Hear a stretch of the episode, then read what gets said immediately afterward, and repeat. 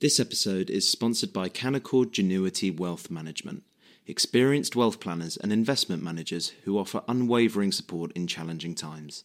Visit candowealth.com for more information.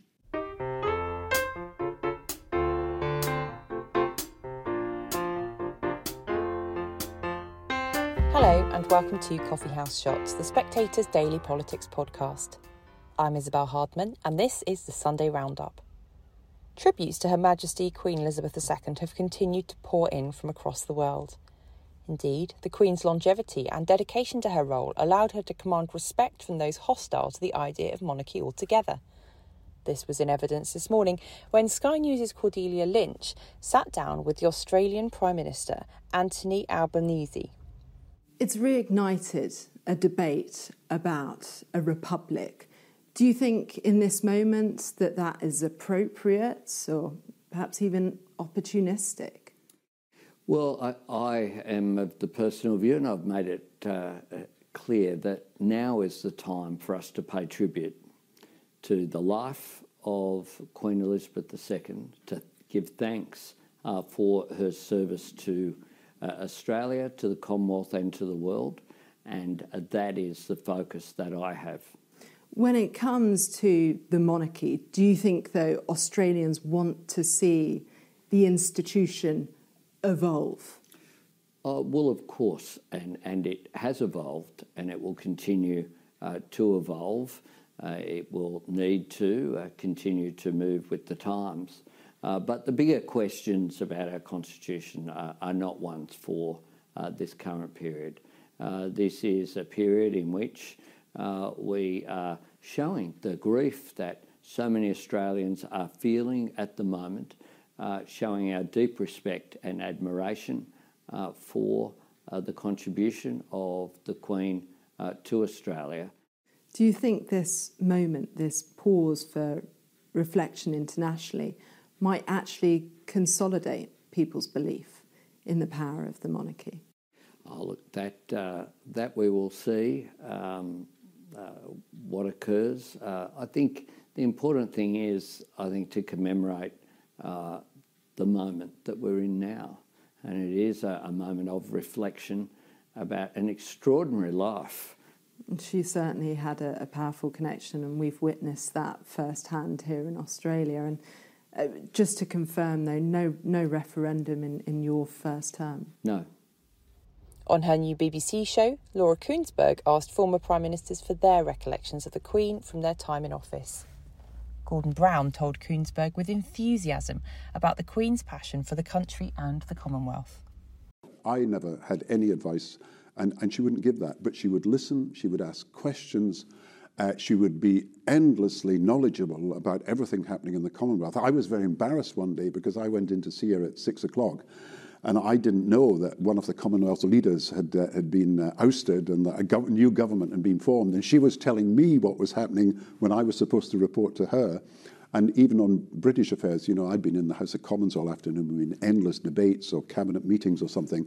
And she, I think, had been watching television. She was getting uh, uh, notes from her secretaries, and she actually knew better about what was happening to the country than I was. It was quite embarrassing, but it, it just showed how conscientious she was, how, well up on the detail, and I think right to the last. And, and you could see that in the meeting she had with uh, Liz Truss when she became Prime Minister and Boris Johnson when she left, that she fulfilled her duties right up until the end. But she, she listened and she asked questions. I remember, famously, she asked, you know, why have these bankers got it all wrong in 2008? But she would never impose her will. And th- this is the modern monarchy, and I think she set the tone for what King Charles and other monarchs will do. Did she ever change your mind?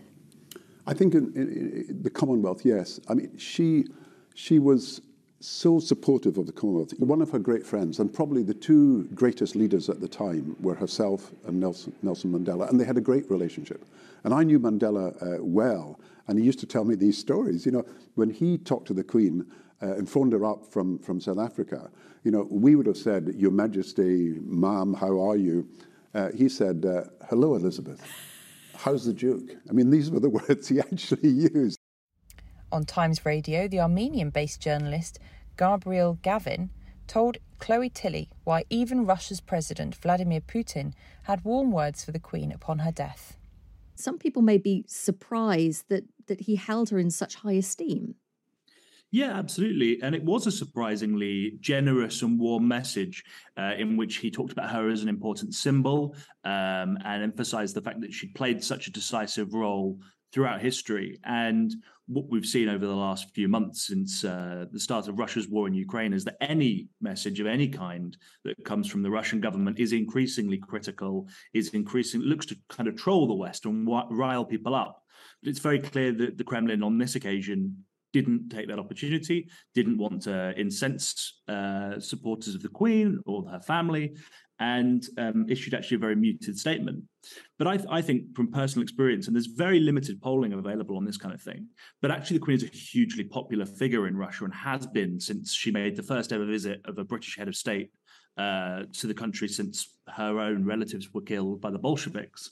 Um, she visited in 1994, and there were huge crowds, people turning out across Moscow, uh, people offering flowers up, looking to try and shake her hand across the barricades. And she really did become a symbol, I think, for people in Russia and across the former Soviet Union um, of a kind of very different old world understanding of power that harked back to something before the, the communist revolutions across the former Soviet Union. Um, and kind of stood for, I think, a, a, a, as a symbol that power could be used deferentially, and that it wasn't um, it wasn't all about corrupt, you know, corruption or um, or autocracy, and it stood in sharp contrast, I think, to what people had. Um, and I think she became therefore a symbol of liberty and freedom in a way that no no one else really could. Speaking of Russia, Tilley went on to speak to the former British Army officer Dr. Mike Martin, who was withering about the status of the Russian army, which has been heavily pushed back by the Ukrainians over the past few weeks. The fundamentals of this war have never really been right for Russia. They've never had enough troops. Um, the troops that they have had have been poorly trained, poor morale because of the corruption in the forces. They've been sort of poorly equipped rather than buying, you know, the military grade stuff. They've bought the cheap stuff and so on and so forth. And the Ukrainians have uh, had the opposite. You know, they've got great Western equipment, um, more and more coming online all the time. They're fighting to defend their homeland. Their morale is sky high. So I guess that's the background. And then what's happened over the last two, three weeks, last month or so, is that the Ukrainians have been pushing in the south in this place called Kherson, which is which is on the way to Crimea for the Ukrainians, and that caused because Crimea is very important for the Russians. That's really their strategic center of gravity. The Russians lots rushed lots of troops in to Kherson to defend it, and because they don't have enough troops overall, they thinned out in the northeast in this place called Kharkiv, um, and also in the Donbass, where they had that offensive a couple of months ago. And what the Ukrainians realized was that there was this huge opportunity. The Russians were spread very, very thinly. And so they took advantage of it and they just drove a, a kind of mechanized uh, thrust uh, eastwards from Kharkiv, which is the second biggest city in uh, Ukraine in the northeast, um, right through, as you said in your intro, they took Kupiansk, um, once they took Kupiansk, because that's a major rail junction, then the Russians had to surrender a place called Izium because they were cut off from supplies. And then it, it created a kind of domino effect. And, and what you actually find in war, war is really about psychology. And once you've shattered your enemy's supply and leadership and its ability to coordinate, the whole thing starts to collapse and dominoes start falling. Everyone panics, troops start running away.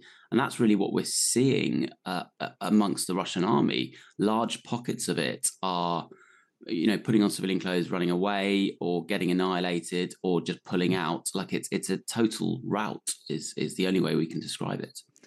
And finally, David Cameron told Kuenssberg that he had high hopes for King Charles III. I uh, had audiences with Prince Charles when Queen Elizabeth II was still on the throne because he wanted to start thinking about how to conduct those audiences.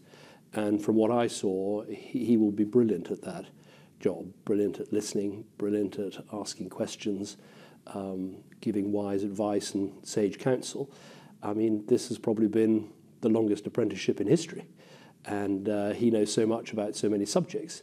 And like his mother, he is a superb diplomat. I saw him in action at Commonwealth heads of government meetings and he knows every leader personally. He interacts with them brilliantly. I think you'll see that Charles III uh, will be a very worthy successor in that regard. That's all for this week. I'm Isabel Hardman, and this podcast was produced by Matthew Taylor. Don't forget to subscribe to the Coffee House Shots podcast on the iTunes Store. And if you enjoyed this podcast, do subscribe to our daily Evening Blend email. It's a free roundup of all the political news each day, along with analysis and a diary on what to expect next. Just go to spectator.co.uk forward slash blend. Thanks for listening. Do join us again next week.